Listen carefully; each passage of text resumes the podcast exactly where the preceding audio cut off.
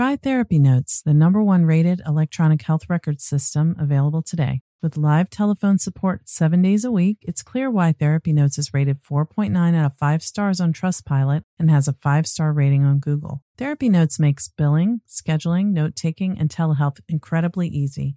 And now, for all you prescribers out there, Therapy Notes is proudly introducing ePrescribe.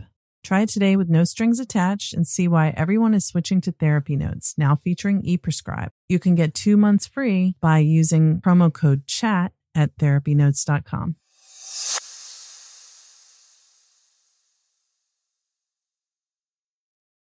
Trauma Therapist Network is a website to learn about trauma and how it shows up in our lives and to find a trauma therapist. Go to traumatherapistnetwork.com to find a trauma therapist near you today.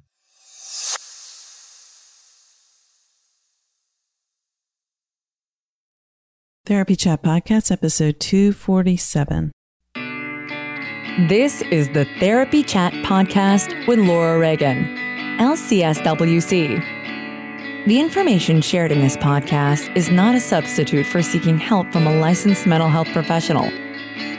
And now, here's your host, Laura Reagan, LCSWC.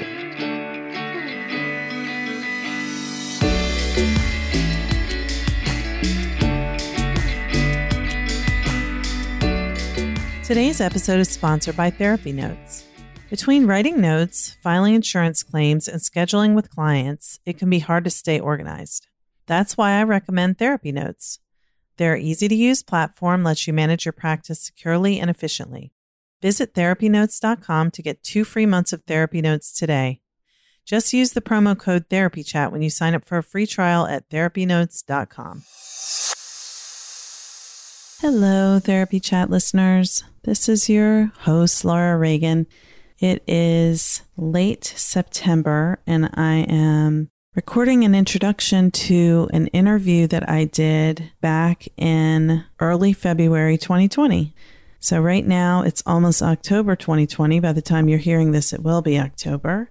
And a lot changed between early February and now. So, when I was recording this interview with my guest, Gracy Obuchowicz, neither of us realized that in five or six weeks we would be quarantining, staying at home because of coronavirus. So I think our interview is as timely now as it was then, and the need for self care may be even more evident to you than it was before. So I hope you'll find it helpful. And there may be some things in our interview which sound out of touch with our current situation because it wasn't happening at that time. So just uh, listen, and I hope you enjoy my conversation with Gracy talking about her approach to self care using Ayurvedic principles. As always, I appreciate you listening. More new content will be coming in the weeks ahead as I took a little break and was replaying past episodes, but now I'm back to giving you new episodes and a whole bunch more new ones will be coming in January. Thanks as always for listening. Hi, welcome back to Therapy Chat. I'm your host, Laura Reagan, and today I'm very excited to be talking with Gracy Obuchowicz. Gracy, thanks so much for being my guest on Therapy Chat today. Thanks for having me here, Laura. Oh, you're so welcome. I'm I'm really excited to talk with you about your work and your book, Self Carefully. But before we even get into that, will you just take a moment to tell our audience a little bit about who you are and what you do? Absolutely. I always like to start when I'm talking about how I learned to teach people about self care that my kind of my best teacher was growing up in a family where people did not practice a whole lot of self care and just trying to navigate life from learning that and having that be my basic role model and as I got older, I started to look around at people and be like, okay, people are doing this thing in their life that it seems like they're kind of getting a better outcome from it than what I'm trying to do. Mm-hmm. Which was like people pleasing, trying to be perfect, trying to like, you know, fix or control other people as a way to keep myself safe, which is all stuff I learned in my family. And I, when I got to be um, in college and just after, I really found yoga during that time.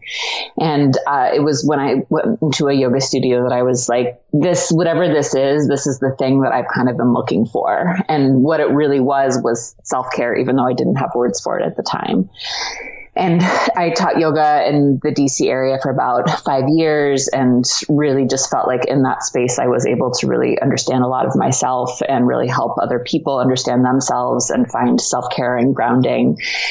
And I got very interested in Ayurveda, which I think we'll talk about during our conversation today. And Ayurveda, it's the sister science to yoga. So it's a 5,000 year old science about how to take care of yourself, how to have a body, how to have a mind, how to have emotions, how to have a spiritual life. And the more I learned about Ayurveda, the more sense I started to make to myself and the more I understood what my body needed. And, and I felt like the more that I could take care of myself, the more I was not only able to just keep a good sense of self esteem, and purpose in my life, but I was actually able to help other people in, in new ways that surprised me. So I, I had this idea to start a, um, a, just a program to help people learn Ayurvedic daily habits because they had helped me so much. And I, I wanted to do a group coaching format because I like working with groups of people. And I brought a group of 20 women together and I, um, I called it Self Care 101 because I, I didn't feel like people would sign up for a course called Ayurvedic daily habits if they didn't have a background in yoga. And what we started to do in that course was really talk about what we wanted to do in our self care and then also like why we couldn't do it. And, and I really learned a lot about perfectionism. I learned a lot about the cultural influences on our self care that even if we try really hard, there are things that keep us from doing it. And from there, I started to see that this was a really transformational practice. And it wasn't just about the, the, the habits, even though those are really important. It was also about coming together in community and really learning how to be vulnerable in each other's presence and learning how to understand the context of the world we were living in. And so over the past five years, I've run a coaching and facilitation practice where I, I help people really find what authentic self-care is in their lives. And I help organizations uh, create culture of self-care where we can begin to honor ourselves and take care of ourselves and I, I, really think so much of what we're missing in our world is a real understanding of what, what self care and what care really is. And so that's, that's what I'm super passionate about. Wow. Thank you. Yeah. That's one of the things that I'm really fascinated by in your book and what you're teaching. I didn't know when I first learned about your book that it was going to have an Ayurvedic, you know, lens and I don't know that much about it, but you know, I love yoga and I've learned a little bit about Ayurveda. It's like kind of intimidating to me because it just seems so complicated, but I'm sure it's not, you know, really complicated. It's just a matter of learning it all. But I love that that perspective in self care is really something that's new to me. And I love that you're doing that. It's really cool. Thank you. Yeah, it's it's interesting to look at how Ayurveda is coming into the West the way that I think yoga did 20, 30 years ago where it's, I think, starting off as sort of something that feels very foreign, but the more that we learn about Ayurveda, the more that it makes a lot of sense. And, and I, what I would say about Ayurveda is that it just gives us a different framework to understand ourselves. And so really good learning of Ayurveda is being like, oh, that's why I always do that. like, that's why I always wake up mm-hmm. at like mm. three o'clock in the morning. That's why I get hungry at this time. So it, it gives us a different way to understand who we are that you said that about waking up at 3 a.m. and that's such a thing for people. I hear that from people all the time. I don't know why I'm waking up at 3 a.m. every night. Yeah, well, I, am hesitant to get too technical because I think, like you said, it. I would say Ayurveda. It's it's intricate, and people go to school to learn Ayurveda in India, like we would go to medical school here, and you yeah. could study it for years and not learn all of it. And yet I think there are a few basic principles that are pretty simple and easily, easily applicable to our lives every day. So I'm to, maybe I can explain some of those and then I can touch on the like why we wake up in the middle of the night kind of thing. Sure. And yeah, you don't have to give the answer to why, but I think just even knowing that Ayurveda can help with that is like, whoa. But I would love if you could explain some of the basic principles because I think that helps sort of frame our conversation a little bit and might make it easier for our listeners who aren't familiar with it. I'm happy and to. me. well, I'll tell you what's been most profound for me to learn. And one of the things that I first learned about Ayurveda was that we are not separate from nature. Mm. And that is one that once I realized it, I was like, that makes perfect sense. Like, why would I, as a human being, not be connected to that tree that I'm looking out outside of my window right now? Like, we're all made of the same stuff. And it, I think it shows so much of the cultural influence that we can have in the West that we think that we are, we have dominance over nature or that we can control it in some way or we're separate from it or that nature doesn't care about us such a basic teaching of Ayurveda is like it's all one thing and that we are all part of nature. And that the more that we can honor that, the more that we start to find this power inside of ourselves. Mm. And so a huge part of Ayurveda is actually daily rhythms. And the word in Sanskrit is dinacharya anyone out there who likes Sanskrit. And what it means is that we there's there's a way that nature works. We, we the sun rises in the morning and it goes to a certain point in the sky and then it, it falls. And if we look at what our even probably two or three generations back in our family, if we had any kind of farming influence, especially people woke up with the sunrise they ate their biggest meal in the middle of the day. Um, that was what dinner was. Supper was just like a little thing to get you through to the next morning. People went to sleep when it got dark outside, and there was a natural rhythm where we were living along with the nature and the sun. And what's happened in these past few generations is that we have a lot of technology, and I think we feel like we've kind of bested nature. And a lot of us, we're not living with extended family anymore. Um, we're not living as part of cohesive villages and towns, and and as a result, we have a lot of freedom in our lives. But what that freedom does when we don't have the routines is it actually kind of brings up like a traumatized response. Mm. And the, the energy of that in Ayurveda is, it's called Vata. And that is the, um, it's basically the nervous system. And that what regulates the nervous system is, um, community, routine, being, being in nature and feeling that. And I think anyone who goes on a hike and feels better is experiencing some of that calming. And what aggravates it is um, rushing, adrenaline, feeling lonely in our lives, feeling overwhelmed, um, not keeping any kind of routine and traffic, our cell phones going off all the time. So just what we kind of look at as life these days is, I think, inherently aggravating to our nervous system. And that response really, it, it, it not only triggers trauma, but it also is just traumatic in that way. So a big part of Ayurveda is learning how to calm our nervous systems down. And there are very specific therapies that are given for that.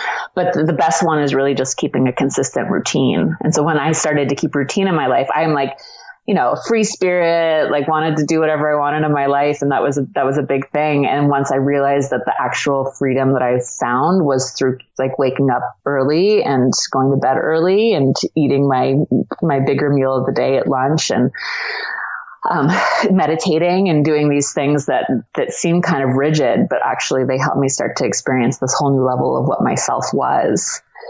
And so the last thing I'll say too about Ayurveda, which I think is really profound, is that it, it's a lot about constitution. And so it, it, what it teaches is that each of us has a very specific constitution and that we need to care for ourselves according to that. And that constitution, there's a part of it that's kind of set from when we're born, but then it varies with the season and it varies with the time of life that we're in. So the self care that we need when we're kids is different than the self care that we need when we're, we're seniors. And so being able to honor that there are transitions in our life is important. And then part of the, the transitions that happen are actually there are cycles of the day so that are ruled by the different elements. And so that cycle from 2 a.m.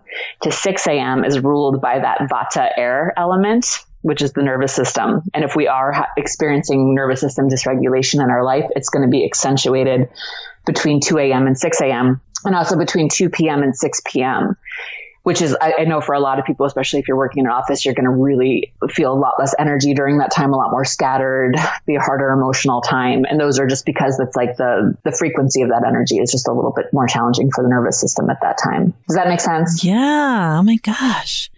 How many parents have you heard that call 2 p.m. to 6 p.m. the witching hour for kids? And I oh, never oh, knew yeah. why why it would be that way. I mean, I knew why they called it that because the kids are running around, you know, hangry and, you know, wild and not going with the program, whatever the parents trying to get them to do. I think that's really mind blown for me and, and and I as a parent I relate to that and as also just like a parent to myself I relate to that I'm like I just don't emotionally handle things very well between 2 and 6 like I can check in at like 8 p.m. at night and feel much better about something that at like 4:30 I was ready to like fall apart about. So having some labels and words and vocabulary and such a big part of what I see self-care is is having vocabulary to understand ourselves mm-hmm. and call out things that are happening. Because they're not just it's like again you and I talking about this here it's like oh that's not just me I'm not just like a bad parent.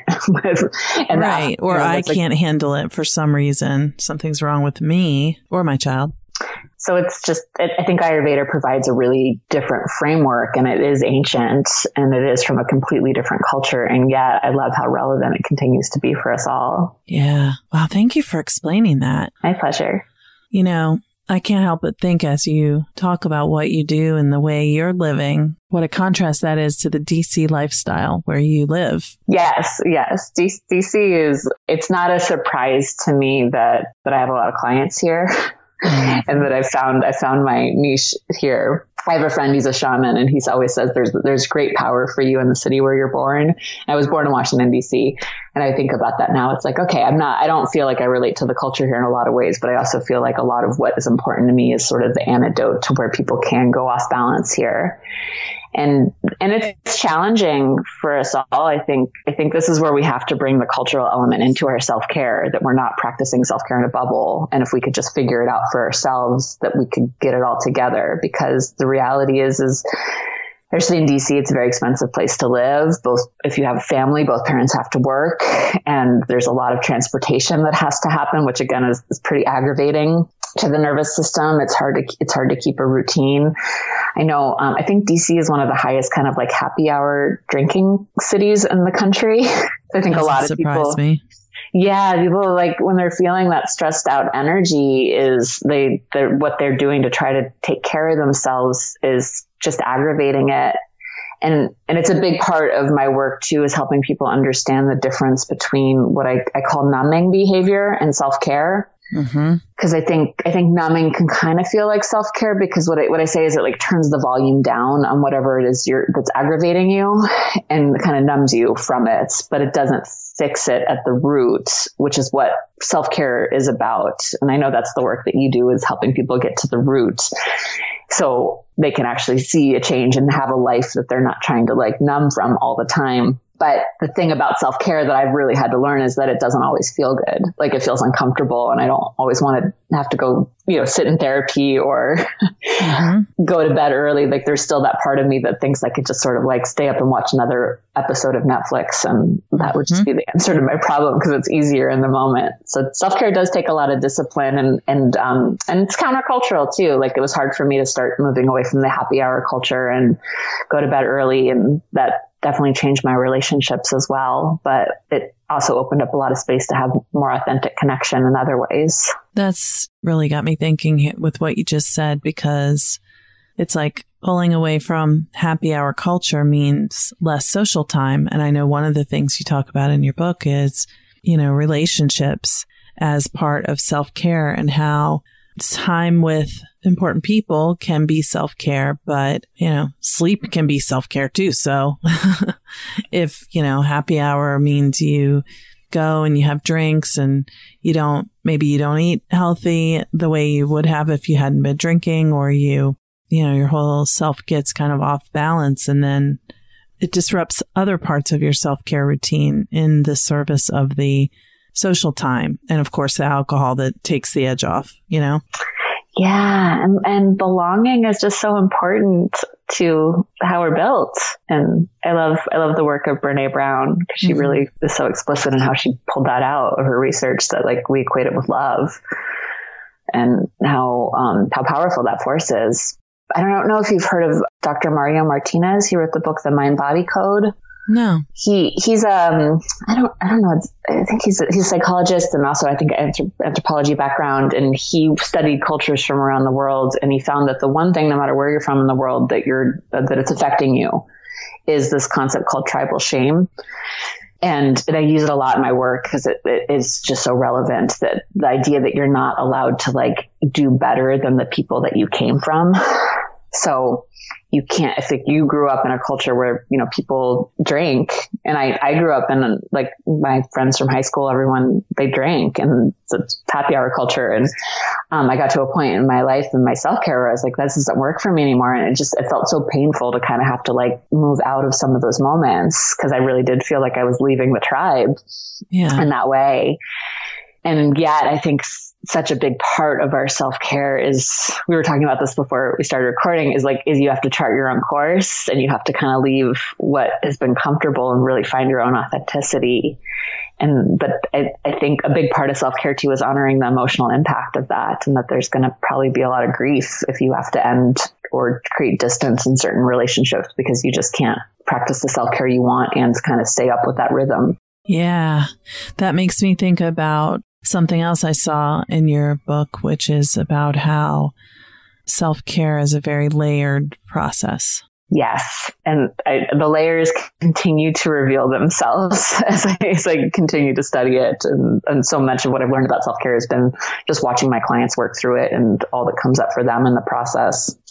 Cause I think before I really thought it was just about the body and the routines. And it's, it's not, not about that. Like that is like, especially if you have experienced kind of like trauma in your life and just having a safe feeling in your own body that we can give ourselves through the power of just routines. I, I think there is almost, I call it like a reparenting process that can happen by just mindfully giving ourselves the bedtime that we need and the meals that we need and keeping our environment clean, doing the things that make our nervous system feel safe.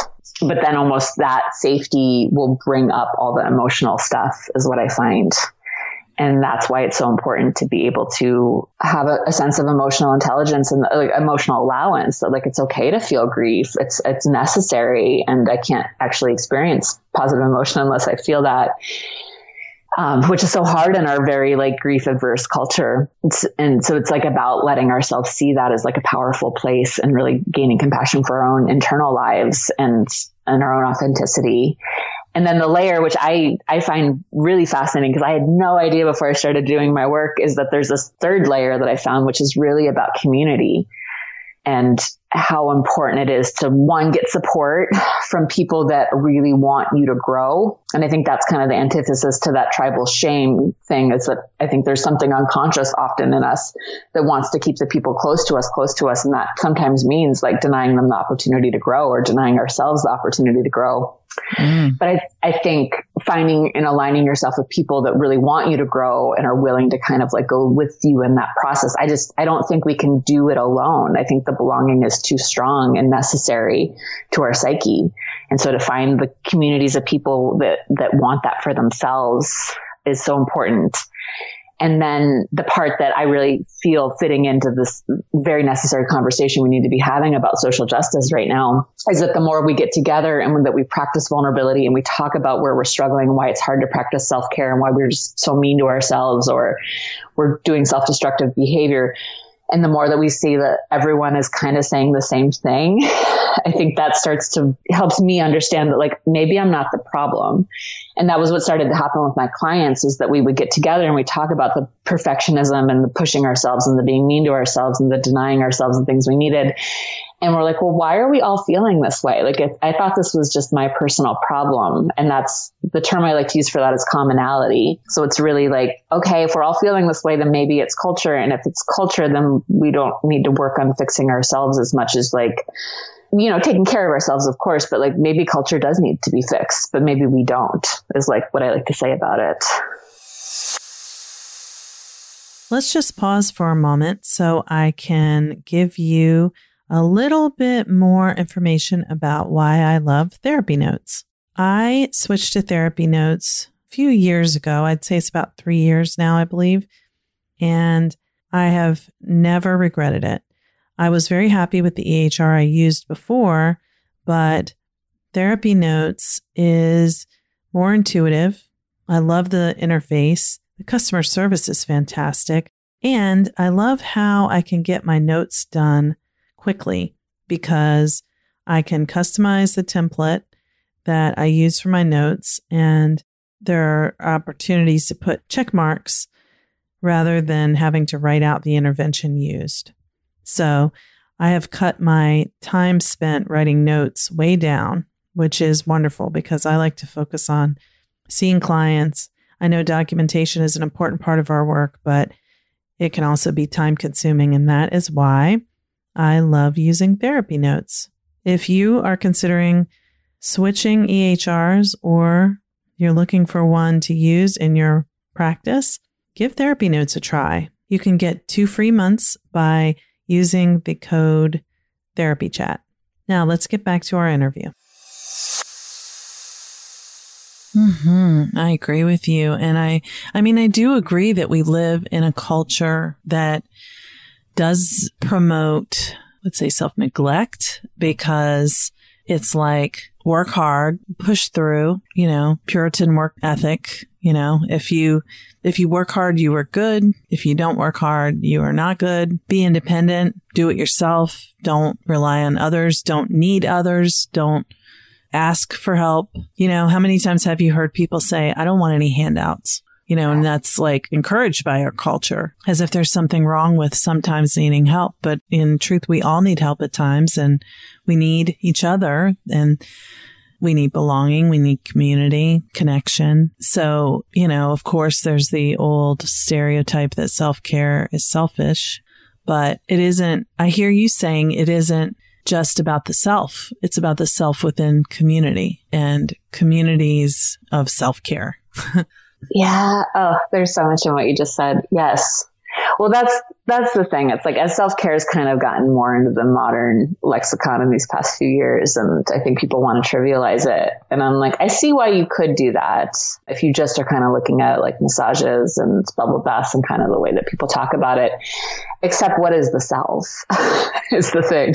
Right. And and I think when we really connect to each other, especially if we're open to practicing vulnerability with each other, we start to understand that like, well, myself is not disconnected from yourself and the self is this really it's this amazing thing this connection we have to each other and i think when we can give ourselves space to honor that it's a lot harder for me to look at injustice in the world and feel like, well, that's them and that's their problem because it's like, no, we're all in this together and my mm. suffering is wrapped up in your suffering and, and, uh, and my liberation is wrapped up in your liberation.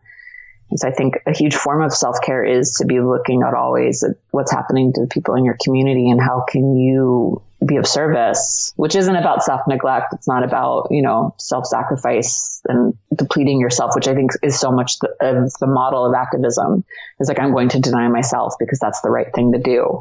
So I think what's being asked for right now, what we're hungry for is this really updated view of how do I, you know, feel the sense of abundance inside of myself and show up and be vulnerable so I can really be in relationship with you and care enough about you that we can start to change this together, especially if I have any kind of power and privilege in my experience, which I do. And so I, I want to be able to use that. Yeah, using it for good. Yeah. And, and just as something else that you said too about like our puritanical work culture that it i mean i think so much of what our story of the united states is is, is born out of trauma I'm just yep. and and so much of what that culture comes from is a traumatized response and and what i've had to learn about perfectionism is so much of what my own perfectionism was and and continues to be is really a traumatized response like it's what i learned in my family growing up around addiction and mental illness that was I, if i can be perfect enough i can somehow keep myself safe yeah. And and so to really start to challenge that influence in ourselves and in culture. And I really think the antithesis of it is one, it's vulnerability. Again, thank you, Brene Brown, for helping us with that to understand that vulnerability is powerful and necessary and where we connect from. And then two, I think it's really um, it's a concept I talked about in the book called kaizen, which is it's actually a Japanese word and it means small incremental change, and it's it's used in Japanese business practice, and and I like to use it in coaching, and I, I use it in everything. I use it in relationship, but it's really about how to show up with a growth mentality versus like a right or wrong mentality and and I just I find it so profound to be like, well, how do I embrace a small change? How do I celebrate that change? How do I look for the next change and get excited about that rather than feeling like, well, I don't have it all figured out right now, so I must I must not know how to do this. yeah, yeah, yeah, definitely. And you know, a note that I wrote to myself when going through your book was about that idea of how perfectionism keeps us stuck in our self care and our personal growth.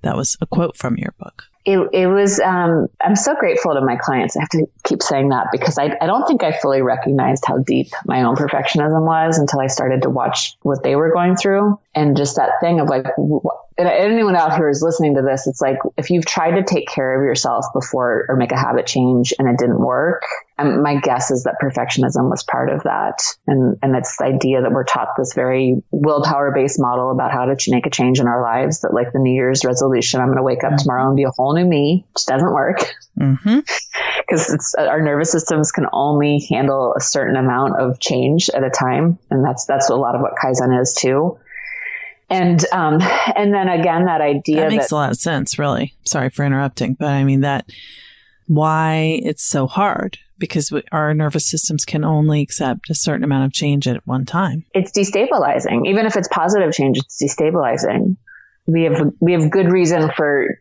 doing the things that we do. And and the thing about routine is funny because I, I, talk a lot about it, and I'm like, we all have routines. Like you waking up and scrolling on Facebook first thing in the morning for 20 minutes, that's a routine, and you do it because it's safe in a way, or staying in a relationship where we're not being honored.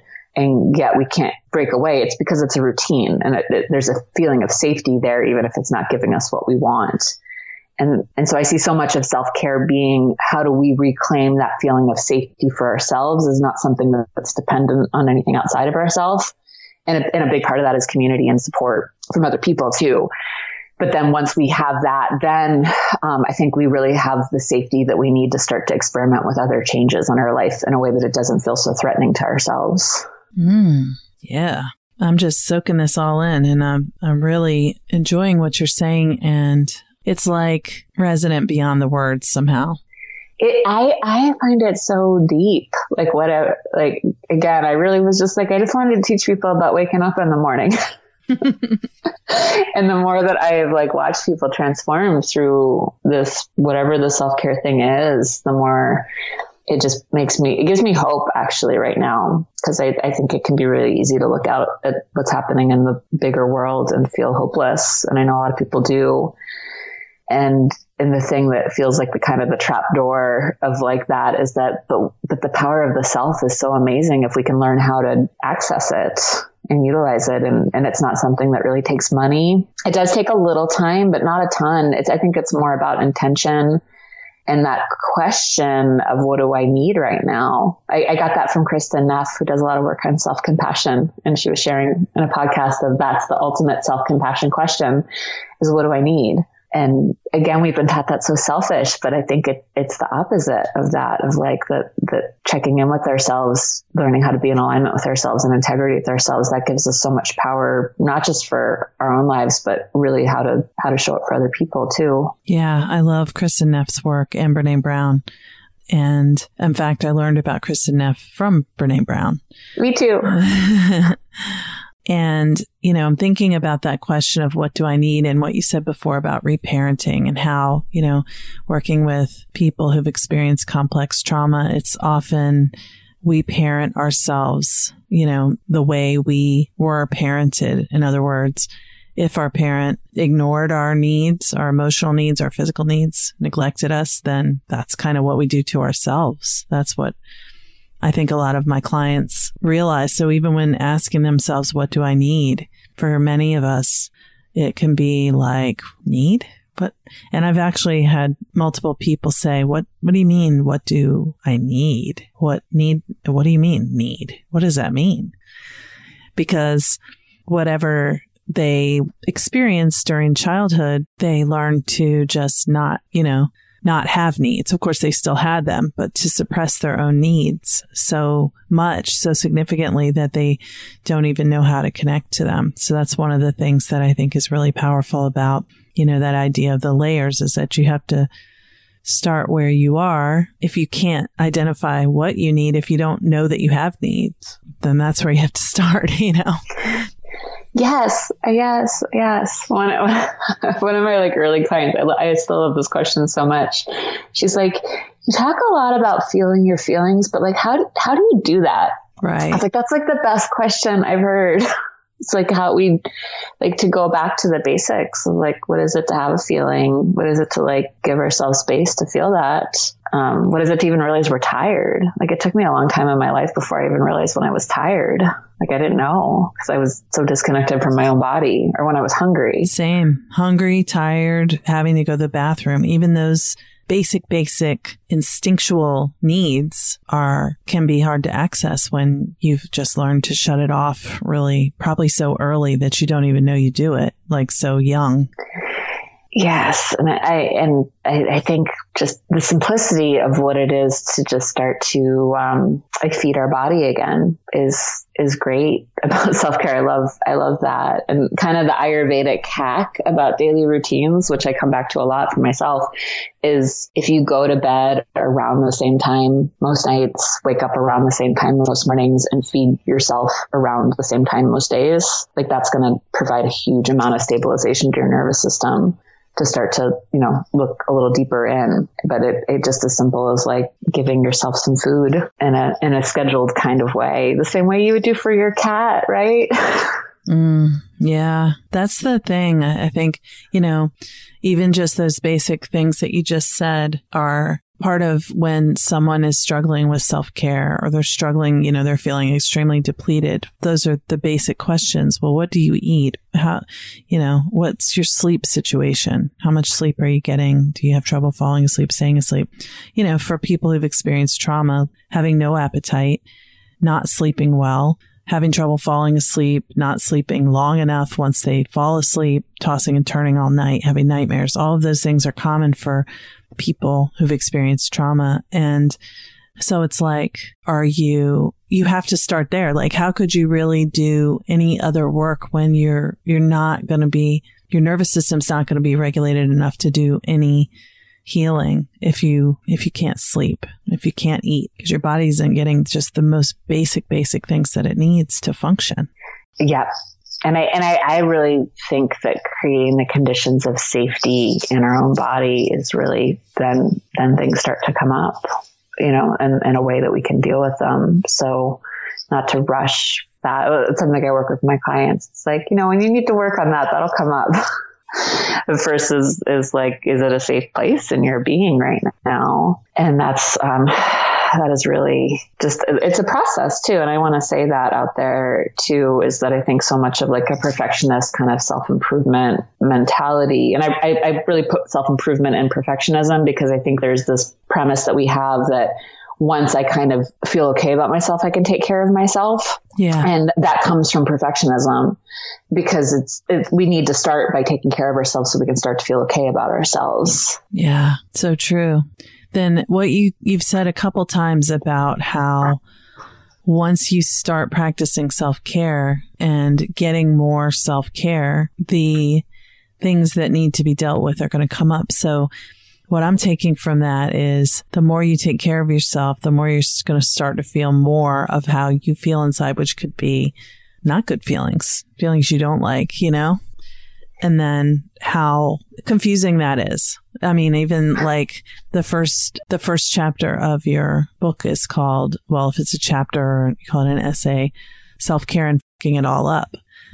And like, I'm just thinking how as you start to practice self care and you start to feel better, and then all of a sudden, as they always use that analogy of the layers of an onion, like it's like you peeled off a layer and now you're feeling all this mm-hmm. stuff that you didn't know was there. And then you think, oh, I must be doing it wrong or something's wrong with me. And it can set you back. And then you give up on the self care stuff. and then you think you screwed it all up. You give yep. up, you know, and you stop.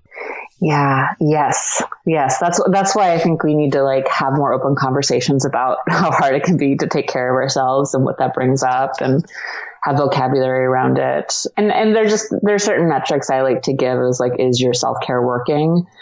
And part of that I would say is like do you feel full emotional range? And I think if you're not, if you're feeling kind of flat in your life, I mean, chances are there's probably, I mean, there's, for me, it was denial. It was like I had to come out of denial about a lot of things that have happened in my family growing up and being able to, to, but that there's a lot of grief that I had to feel along the way. But once I started to feel the grief, then I started to let in like the emotion in general and the connection in general. So, right, it- because the grief that you hold is why you weren't connected with yourself anyway. Because, like you said, in our culture, you're not supposed to feel that way. So you just have to suppress it. Yes. So I think it's, I, I call it revolutionary self care, Lex. I think it is a revolution about like, no, I'm, I'm going to, I feel sad. I'm going to feel sad about this. I'm, I'm, fe- I'm feeling. That's the thing to celebrate. And the more we can just normalize that and, you know, talk about how to really, how to care for ourselves when all of that comes up, the more that we start to change culture itself. And that's, that's where I always, to me is like self care is so deeply unselfish that if we are committed to this and enough of us join together that are committed to this, then, then culture changes. Maybe not super quickly because obviously there's a lot of work to do with a lot of people, but the people who, if you're hearing this and it's resonating, it's like, I think almost like we have a responsibility to do this for ourselves so we can help others too. Yeah. It's like if you recognize that we're all connected and we're connected with nature, the us versus them mentality can't can't hang on. I love that. Yes, yes. We are all in it together. And I mean, another another vignette in the book is like self care and holding space. Just like, and I, I think it's sort of it's a hard thing to do to have to like have a level of consciousness in yourself that you've kind of gotten through caring for yourself, and then have to hold space for other people to catch up. I feel that frustration in the bigger realm sometimes. I'm like, we just need to figure out the compassion is the way, and why are we still in this? And how to just hold some space for like how challenging it is right now too. Mm. Yeah, it is. Well, I really appreciate what you're doing. I think that this book is needed and I love the, the particular perspective that you bring through this and the work that you're doing. Thank you, Laura. It's, it's, I love, I, I will, I really believe so much of self care is conversation. And so I love being able to talk to you in this space. I, I feel it's an act of self care. And also I, I learn about it every time I have a discussion with somebody. So thank you for that. Oh, you're so welcome. And before we end, I just want to be sure that you let our audience know where they can find what you're doing and be sure to let them know that you have a podcast too, since they're all podcast listeners. Oh, yeah. well, you can learn more about my work at my website, which is uh, selfcarewithgracy.com. And Gracy is spelled G R A C Y. I have a podcast, which is called Self Care with Gracy. You can search for it on iTunes. It is there. And I bring on um, guests who like to talk about, you know, who are doing work that I see as self care, and it's as herbalists and therapists and facilitators, and just how to have these real conversations about self care so we can all learn a little bit more. And as you mentioned, I have a book called Self Carefully. It's it's a collaborative book with a small printing press and a really wonderful illustrator who's a dear friend of mine, Maria Habib and um, and it's it's really about how to use self care as a lens to not only navigate your own life but navigate the, the challenges of the world that we're living in. And you can order that book on Amazon or wherever you buy books as well.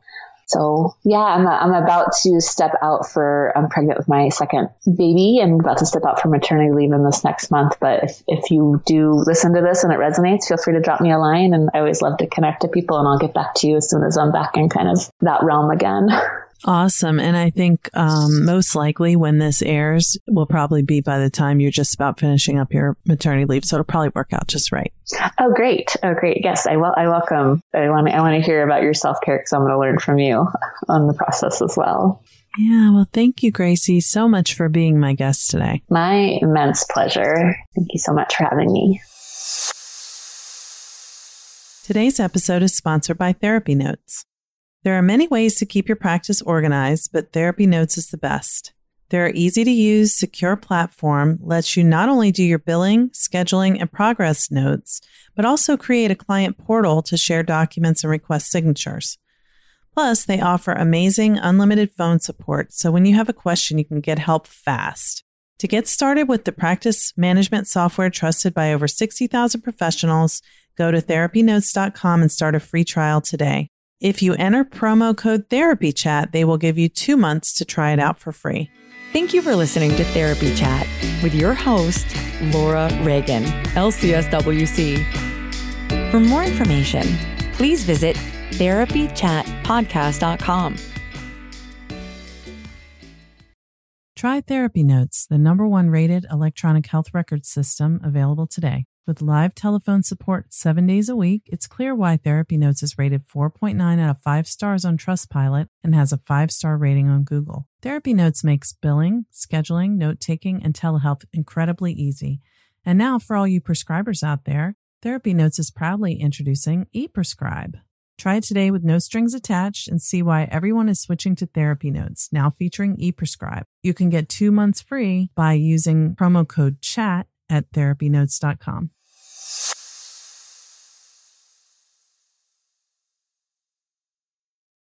Trauma Therapist Network is a website to learn about trauma and how it shows up in our lives and to find a trauma therapist. Go to traumatherapistnetwork.com to find a trauma therapist near you today.